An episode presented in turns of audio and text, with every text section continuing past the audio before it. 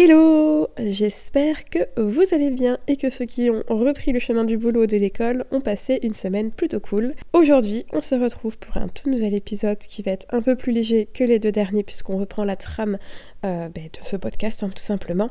Et avec tout ce qui nous est arrivé, j'ai décidé de remanier un peu le tout et de voir un peu ma manière avec laquelle ce podcast allait plus ou moins prendre forme, prendre vie et s'acheminer vers ce que j'avais envie de partager avec vous.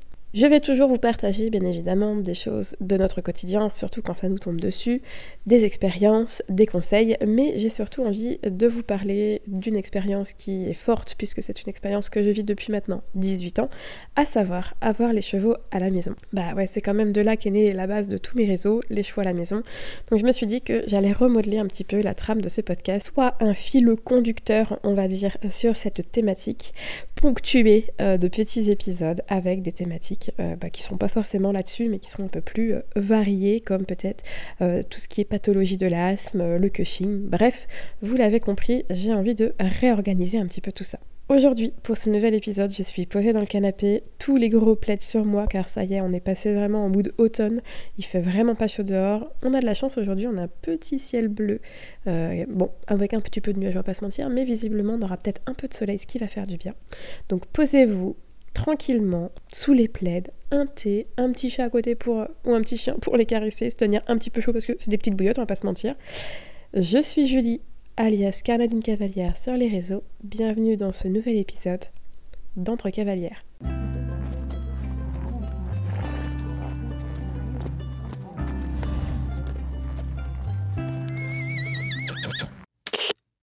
En effet, quand on regarde la composante cheval à la maison, il y a deux éléments importants. Bon, le cheval, mais ça on y reviendra plus tard. Mais la base de la base, c'est la maison et particulièrement maison-terrain, puisque si vous n'avez pas ce qu'il faut, il va être difficile d'accueillir votre cheval dans de bonnes conditions de vie. J'ai eu de la chance quand j'ai commencé l'équitation, bah, j'ai toujours habité à la campagne, donc on avait une maison de campagne avec du terrain, avec d'autres terrains en plus dans le village, puisque j'avais mes grands-parents qui habitaient, qui étaient des anciens agriculteurs. Donc il a été pour nous assez facile, euh, entre guillemets, d'installer un petit peu notre premier camp de base dans lequel on est resté pendant eh ben, 15 euh, ans, 15 hein, ans les amis, puisqu'ils sont arrivés pour Enzo le premier en 2005, on est parti en 2020, donc on est resté 15 ans au même endroit. Comme je vous l'ai dit, du coup, on y est resté 15 ans, puisqu'en 2020, on a fait avec Clément la décision d'acheter notre propre maison. Bon, bah là, on s'est forcément confronté un petit peu à la réalité, puisqu'il faut chercher un endroit qui va convenir à nos chevaux, et avec 15 ans d'expérience, j'avais pas mal de critères qui étaient rédhibitoires. C'est pour ça qu'aujourd'hui, je me suis dit qu'on allait dans ce premier épisode aborder euh, l'achat de la maison, qui est très important, puisque à la suite de cet achat, j'ai reçu énormément de questions concernant mon terrain et bah, les petites euh, caractéristiques, euh, notamment aussi budget, concernant notre achat, pour savoir, bah, avoir des bases pour les personnes qui souhaitaient dans le futur avoir également leurs chevaux à la maison. Je vous avoue que moi j'ai des critères qui sont assez stricts et que du coup c'est pour ça qu'on a mis entre un an et demi, deux ans à trouver la maison dans laquelle on est actuellement. Alors j'ai bien conscience que moi quand j'ai acheté c'était euh, bah, en fin de période de première période de Covid. On venait juste de prendre la première grosse vague et euh, le début de la deuxième. Donc euh, bah, j'ai bien conscience que depuis les marchés ont encore plus explosé et que avoir un prêt à la banque bah, c'est encore plus difficile. Dans les critères que j'avais, je voulais au minimum un hectare. Alors, l'hectare, la place, euh, on se dit en général un hectare par cheval. Alors oui, mais non. Un hectare par cheval, c'est si vous avez un pré et que vous allez nourrir exclusivement votre cheval à l'herbe, et encore, des fois, un hectare par cheval, c'est même pas suffisant dans ces cas-là. Moi, c'était pas le but, mes chevaux ont toujours été euh, complémentaires avec du foin et avaient accès à l'herbe de manière raisonnée, puisque sur deux de mes chevaux, j'en ai qui peuvent être en fourbure, et j'en ai un qui était donc gamin, qui avait d'énormes problèmes de transit, et il pouvait pas être à l'herbe euh, plus de à peu près 12 heures d'affilée. Ce qui était quand même assez pénible, donc on a décidé de faire un système de paddock avec des herbages que l'on ouvrait au fur et à mesure des besoins et des envies. C'est pourquoi euh, dans ce type de structure, comme nous on fait, ce type d'infrastructure et d'aménagement, vous n'êtes pas obligé d'avoir un hectare par cheval et quand on regarde par exemple les définitions de type euh, écurie active ou paddock paradise, ils disent que pour un cheval, euh, c'est à peu près entre 100 et 150 mètres carrés qu'il faut compter par cheval. Donc c'est très peu, hein, on est d'accord. Euh, c'est toujours de toute façon mieux que 9 mètres carrés. Hein. si vous pouvez offrir plus qu'un box, c'est déjà très bien. Mais dans l'idéal, dans mon idéal, c'est que le cheval puisse se mouvoir librement avec les copains sans tout le temps euh, se taper une clôture par exemple ou un arbre. Pour avoir vécu aussi pendant 15 ans sur une surface qui était plus petite qu'un hectare, euh, je voulais au minimum un hectare pour mes trois chevaux. Bon, on a eu de la chance, on a trouvé une maison avec plus d'un hectare. Donc ça, ça a fait quand même mon bonheur, mais c'est pas évident puisque vous le savez, euh, moi sur la première maison avec ma maman où j'étais, nous étions en Seine-et-Marne et on a commencé à chercher pour pas trop s'éloigner de la Seine-et-Marne, donc on a cherché en Seine-et-Marne et c'était hors budget pour nous. Dès qu'on voulait un hectare au minimum, les prix euh, grimpaient mais c'était exponentiel et on n'avait pas le budget. Donc on a commencé à regarder euh, dans les régions limitrophes et qui n'étaient pas trop trop loin du coup de chez nous puisqu'on était vraiment en nord-nord Seine-et-Marne. Donc on a cherché dans les, régions et départements aux alentours et on a trouvé notre bonheur.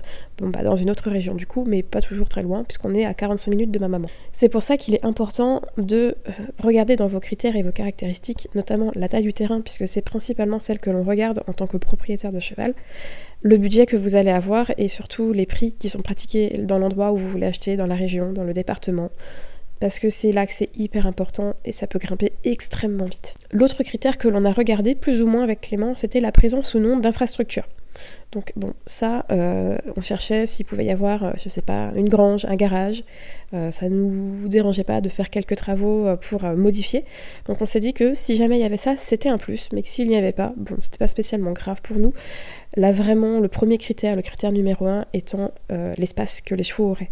On a visité plusieurs maisons euh, puisque euh, bah, on a visité des corps de ferme. Moi, c'était mon rêve d'avoir un corps de ferme. Malheureusement, j'ai pas trouvé ce que je voulais euh, puisque même si on était prêt, même pour notre maison à nous, à faire quelques travaux, les corps de ferme qu'on a visités, ils avaient vraiment mais énormément de travaux et on n'aurait pas pu y habiter tout de suite. Il y aurait eu bien deux à trois ans de travaux et c'était pas notre but non plus qu'il y ait autant d'années de travaux. Nous, on était vraiment partis pour des travaux pour abattre des cloisons, tout ça, mais vraiment pas tout refaire comme il fallait faire dans les deux maisons, dans les deux qu'on avait pu voir.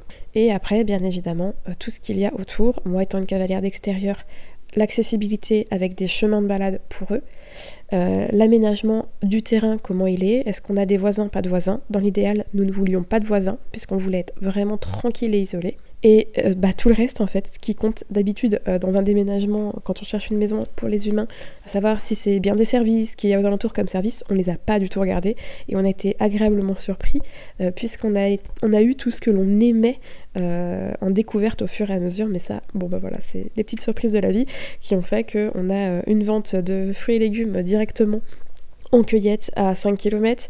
Euh, dans notre village, on a une personne euh, qui vend directement sa viande à la ferme, donc ça c'est super aussi. Euh, de l'autre côté, à 6 ou 7 km, on a pareil avec la volaille, donc on est vraiment hyper bien desservi et bah, c'est hyper local pour le coup et c'est dans nos valeurs et ça pour le coup on n'avait vraiment pas fait attention. La chance que l'on a eue quand on a visité cette maison, qui a vraiment été un coup de cœur pour nous, on en avait visité au moins 5 ou 6 déjà, dont une dans la ville où Enzo était né et on avait trouvé ça très drôle, on s'était dit quand on allait le matin pour la visiter, j'ai dit à Clément, ce serait extrêmement drôle que celle-ci soit un coup de cœur et que bah, Enzo finisse sa vie là où il l'a commencé. Ça aurait été très rigolo. Bon, la maison ne nous a pas plu, même s'il y avait énormément de terrain, parce qu'il y avait 2 ou 3 hectares, mais c'était très enclavé dans le centre-ville et ça nous plaisait pas du tout. Donc on a fini par avoir euh, cette maison qui était en vente depuis un petit bout de temps et qu'on avait déjà regardé deux trois fois. Euh, le prix avait baissé, était passé euh, dans notre budget et du coup on s'est décidé à aller la voir. Et on a eu que des belles surprises. Ce qui nous a décidé déjà, c'est quand on a visité cette maison, bon bah elle nous plaisait, elle était chouette. On était dans un tout petit village et très, très peu de voisins puisque nous sommes la maison hors euh, agglomération, on est un peu avant notre village et la première voisine se situe à au moins 500 mètres de nous, donc on est plutôt bien. Le terrain est tout autour euh, de la maison, on a des parcelles de bois partout, donc on est vraiment très caché dans la forêt et ça on adore. Et euh, bah, il y a des parcelles qui potentiellement on peut récupérer et acheter peut-être au fur et à mesure. Alors des parcelles de bois, ce qui je vous avoue pour moi n'est pas l'idéal parce que toutes les parcelles de prés, euh, de pâture, euh, de prairies, bref tout ce que vous voulez, mais là où il y a de l'herbe, bah, sont soit pour les agriculteurs aux alentours qui ont énormément de vaches, soit pour un particulier qui a également des chevaux. donc bon bah pour nous, pour le moment c'est un petit peu râpé. Si on veut acheter des choses, bah, c'est de la parcelle de bois et du coup ça veut dire qu'il y a beaucoup de boulot dessus pour faire de l'herbage derrière. Le critère du coup euh, d'être un peu tranquille était là. Le critère de l'espace était respecté, plus d'un hectare, c'était ce qu'on voulait au minimum, donc là on était même refait, on avait un peu plus. Au niveau euh, des infrastructures, euh, là où nous avons acheté, c'était un ancien élevage de chiens, donc la personne avait des garages et avait déjà installé une dalle sur laquelle il y avait ses chenilles. Alors c'est la dalle sur laquelle il mange actuellement, hein, pour ceux qui regardent les vidéos ou les photos ou qui nous suivent sur Insta. Il y a juste eu que bah, il y a eu un énorme coup de vent et en fait ça a tout soulevé. Donc il reste plus que cette fameuse dalle et bah, deux murs. Donc bah, c'est là où nous on aimerait faire nos futures box. Mais bah voilà, entre eux il y a eu les demandes, puis les demandes de permis ont été bah, les dates passées, puis on a eu des événements qui ont fait que pour le moment on est un peu à la ramasse puisqu'en trois ans on n'a pas eu trouvé le temps et à un moment donné le budget aussi puisque les budgets ont été très fluctuants de, monter tout ça. Donc on avait déjà quelques bases au niveau euh, d'au moins un toit sur leur tête. Voilà, nos garages euh, qui sont actuellement leur stabulation ont permis qu'ils ont un toit sur leur tête déjà au minimum. Côté maison, pour nous, et eh ben écoutez, à part, euh, voilà, c'est une passoire thermique, donc il faut faire ça. Euh, le poêle à bois est un danger public puisqu'ils l'ont installé eux-mêmes et qu'il n'y a rien qui est aux normes, il y a risque d'incendie. Donc ça, c'est à refaire aussi, et c'est en cours d'ailleurs. Il y a énormément de travaux d'isolation à faire de manière générale. Euh, c'est une maison qui a besoin, qui est très humide, qui a besoin d'une VMC, des travaux de rafraîchissement, mais voilà, c'est pas des gros travaux, c'est des trucs qui sont à faire au fur et à mesure du temps dans une maison. Donc ça, c'était notre base les petits plus qui sont venus agrémenter et qui ont fait que j'ai à Clément que je voulais absolument cette maison, c'est déjà notre sol qui rend jaloux pas mal de personnes sur les réseaux puisqu'on est naturellement sur un sol sableux. Et ça, c'est vrai que c'est un avantage, mais on a aussi les inconvénients de notre avantage. Pour ceux qui habitent dans la région de Fontainebleau, on a un sol qui est quasiment identique à ça. C'est vraiment c'est du sable. Donc notre sol est auto-drainé. C'est hyper bien. En 3 ans, on n'a jamais eu de gadou. Là où avant, on avait un terrain argileux pendant 15 ans et on s'enfonçait par endroits jusqu'aux genoux. Donc ça, c'est un vrai plus et ça permet aussi d'avoir un espace de travail carrière qui est naturellement en sable. Alors même si c'est pas le meilleur des sables comme ceux qu'on peut retrouver dans les carrières de compète, ça fait largement le taf pour ce que nous on fait. Mais L'inconvénient, c'est que le sable, c'est un sol très pauvre et que pour faire pousser de l'herbe, c'est une vraie, vraie galère. On a beaucoup de mauvaises herbes, notamment des mauvaises plantes et des plantes toxiques qui poussent, comme le faux acacia qui adore se mettre partout et on en arrache tout le temps. On a beaucoup de sénassons, on a beaucoup euh, de millepertuis, on a beaucoup euh, de porcelles, on a beaucoup de trucs qui sont voilà, pas hyper euh, génial. Et faire pousser de l'herbe, c'est galère parce qu'il y a beaucoup, beaucoup de mousse qui pousse. Donc on apprend au fur et à mesure de ces trois ans à apprivoiser ce sol et à essayer de faire au mieux pour leur donner de l'herbe. Mais pour le moment, c'est un peu compliqué. Le plus aussi, c'est qu'on a bah, c'est un plus et un négatif, puisque du coup, je n'ai pas de prairie, mais on a quand même pas mal de bois, et ce qui permet que l'été, ils ont pas mal d'ombre et pas mal de vent, parce qu'il y a du vent qui souffle. Et ça, ça a été un vrai point positif, et je vous avoue que pour moi, qui vous en reparlera dans un autre épisode, qui est en train de faire un système euh, un peu mélangé avec Paddock, Paddock Paradise, équipiste et tout, c'est hyper intéressant pour moi, parce qu'en plus, on a pas mal de diversité d'arbres, et pour eux, c'est intéressant, parce que c'est un peu fourragé, et ils peuvent se nourrir de plein de choses. Le dernier critère que j'avais pour le coup, une fois le coup de cœur passé pour cette maison, c'était de visiter un peu les alentours en termes de chemin. Et j'ai énormément de chemins de balade avec un point d'eau dans lequel je peux aller euh, tremper les pattes de mes poneys. J'ai des poneys un peu partout que je peux aller visiter en balade euh, pour faire euh, un petit coucou. Donc ça, c'est vraiment le must. Euh, voilà, j'ai vraiment les conditions que je veux. J'ai une pension de chevaux à 3 km de la maison. Si jamais un jour j'ai vraiment besoin d'aller les déposer dans une pension parce que personne ne peut me les garder. Euh, niveau alimentation, euh, j'ai réussi à trouver, parce que ça c'est un point qu'il faut hyper penser, hein. si vous trouvez une maison, il faut vous renseigner euh, sur bah, déjà comment vous allez nourrir votre cheval, euh, comment vous allez approvisionner bah, votre foin, votre paille si vous en avez, bon nous c'est du lin, c'est encore autre chose, mais trouver un agriculteur qui va bien vouloir vous prendre en tant que client, euh, et euh, vous fournir le, foin, la paille qui va vous être nécessaire à l'année et potentiellement, s'il est d'accord, et nous c'est ce qu'on a fait, vous prendre le fumier pour pouvoir l'évacuer. Donc nous, on a commencé à regarder, donc le foin c'était un peu moins galère, on était un peu moins euh, à chercher euh, précipitamment puisque sur une partie de l'année, nous consommons nos propres ballots, bon, qui sont faits dans le village où il y a ma maman, donc on les rapatrie avec un camion au fur et à mesure, mais déjà ça permet d'être moins dans le stress. J'ai pu chercher du coup au fur et à mesure de moi et j'ai trouvé un agriculteur qui veut bien me livrer du foin pour me dépanner quand j'ai besoin et euh, bah, vous voyez au fur et à mesure des années on a même demandé à l'agricultrice qui vend, sa viande dans notre village et qui nous a déjà dépanné aussi avec un foin qui est d'une qualité exceptionnelle. Au niveau de la paille, je sais que ces deux personnes auraient pu également m'en donner, mais nous, vous le savez, on est sur litière de lin, euh, puisque Gamin avait ses allergies respiratoires, et avec Clément, on a fait le choix de rester sur litière de lin, euh, puisque c'est beaucoup plus facile d'entretien, de manutention que la paille. Autre point qui est hyper important quand vous allez chercher une maison, c'est de savoir si vous allez avoir des professionnels de santé qui vont pouvoir suivre vos chevaux. Euh, parce que des fois, ils sont hyper loin et je pense surtout au veto. Euh, moi, je sais que le veto qui est à 5 km de chez moi, qui fait aussi bah, tous les autres animaux, dont Rebelle et les chats, euh, lui, il peut me dépanner pour les prises de sang, pour les vaccins, pour les vermifuges, tout ça. Mais il ne vient pas en urgence. L'urgence équine, il la traite pas du tout, c'est pas son domaine.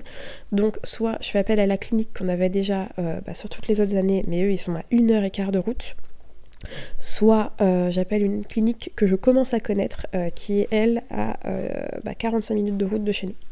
Donc faut vraiment vous renseigner là-dessus. Si jamais un jour vous avez une urgence, faut vous pouvoir la gérer seul, être un peu formé. Bon ça les formations j'y reviendrai un peu après, mais savoir un peu comment vous êtes desservi en tant que pro. Le dernier point que je vais aborder sur ce podcast, c'est également si vous êtes intéressé pour aller en centre équestre avec votre cheval. Donc déjà, il bah, être autonome, avoir son vent, son 4x4, sauf si vous avez la chance qu'il soit tellement près que vous pouvez y aller à cheval. Mais bah, regardez aux alentours de chez vous s'il y a des centres équestres, euh, s'il y a des pensions qui vous permettent d'avoir euh, peut-être bah, une carrière aussi, si vous ne l'avez pas encore à la maison, une carrière à dispo. Ça, ça peut être hyper intéressant. Un pro qui vous donne euh, bah, un cours tout simplement, qui vous aide à évoluer avec votre cheval si vous avez des galères, mais également ben, en cas de pension, si vous avez besoin de partir et de laisser votre cheval quelques jours et que c'est pas possible chez vous, et eh bien de l'emmener euh, dans une pension pour, euh, pour pouvoir avoir un gardiennage et partir librement. Ça, c'est un autre critère que vous pouvez regarder. Eh bien écoutez, je crois que j'ai fait le tour. Donc si je refais euh, le listing de ce qu'il faut regarder, alors bien évidemment, il faut regarder vos critères par rapport à votre budget, par rapport à votre région. C'est vraiment la première chose à faire. Et surtout aller voir votre banque, savoir le budget que vous allez avoir. À partir de cela, eh bien, regardez la superficie que vous allez vouloir, les infrastructures présentes, les travaux présents ou non pour vous, vos chevaux. Ce qui va se passer aux alentours, euh, bah, à savoir euh, les chemins de balade, les pros qui vont vous entourer sur la santé, les pros qui vont vous permettre de nourrir vos chevaux, et les pros qui vont vous permettre d'être encadrés si vous avez besoin ou être dépanné d'un moment de d'un moyen de gardiennage. À partir de tout ça, de tous vos critères que vous aurez à la base et du budget que la banque vous donnera, eh ben, je vous souhaite bonne recherche parce que je sais que c'est compliqué. Nous, on a mis donc un an et demi, deux ans avant de trouver et je sais qu'actuellement c'est encore plus compliqué pour trouver puisque les prêts sont pas faciles et les prix des maisons ont littéralement explosé. Je sais que très régulièrement, on me demande combien j'ai payé ma maison et combien de superficie j'ai pour les chevaux. Donc moi je ne dis pas vraiment exactement combien j'ai pour les chevaux, tout simplement parce que c'est notre sécurité la leur surtout, qui est en jeu. J'ai eu le cas chez ma maman en disant les superficies exactes d'avoir été retrouvées via le cadastre. Je vous avoue que c'était une très mauvaise expérience et du coup je suis très euh, floue sur ces choses-là. Donc pour tout vous dire, et comme je vous l'ai déjà dit tout à l'heure, nous avons plus d'un hectare avec un sol qui est génial et quelques infrastructures qui étaient présentes. Et nous avons payé notre maison à l'époque moins de 200 000 euros. Voilà pour les détails un peu flous que je peux vous donner. Il faut savoir qu'on est dans une région où les prix du coup euh, ont un peu euh, largement baissé par rapport à la Seine-et-Marne où on cherchait au départ puisque c'était juste des prix exorbitants, on pouvait aller jusqu'au double des fois. Donc voilà, c'est pas toujours évident de trouver son petit cocon et il est vrai que si on avait pu, on aurait bien voulu partir en Normandie euh, pour, pour, les chevaux, mais on a notre famille qui est bah, en Seine-et-Marne principalement. Donc eh ben, on est resté pas trop loin, mais qui sait, des fois on en parle en famille, on se dit que peut-être un jour on déménagera tous en Normandie, allez savoir. C'est ainsi que je vais arrêter cet épisode d'achat de maison quand on veut euh, s'installer avec Poney ici. Je vous retrouverai euh, vendredi dans deux semaines pour un épisode dans la même lignée qui parlera installation et premiers nécessaires d'écurie à avoir quand on veut installer Poney. N'hésitez pas à donner 5 petites étoiles pour nous encourager sur les plateformes de podcast et à laisser un petit commentaire si vous en avez la possibilité sur cette dernière. N'hésitez pas également à me faire saturer mes DM Insta qui sont à jour et prêts à vous attendre pour pouvoir vous répondre. Et quant à moi, je vous fais d'énormes bisous, plein de caresses à vos poilus en tout genre et je vous retrouve donc dans deux semaines. Ciao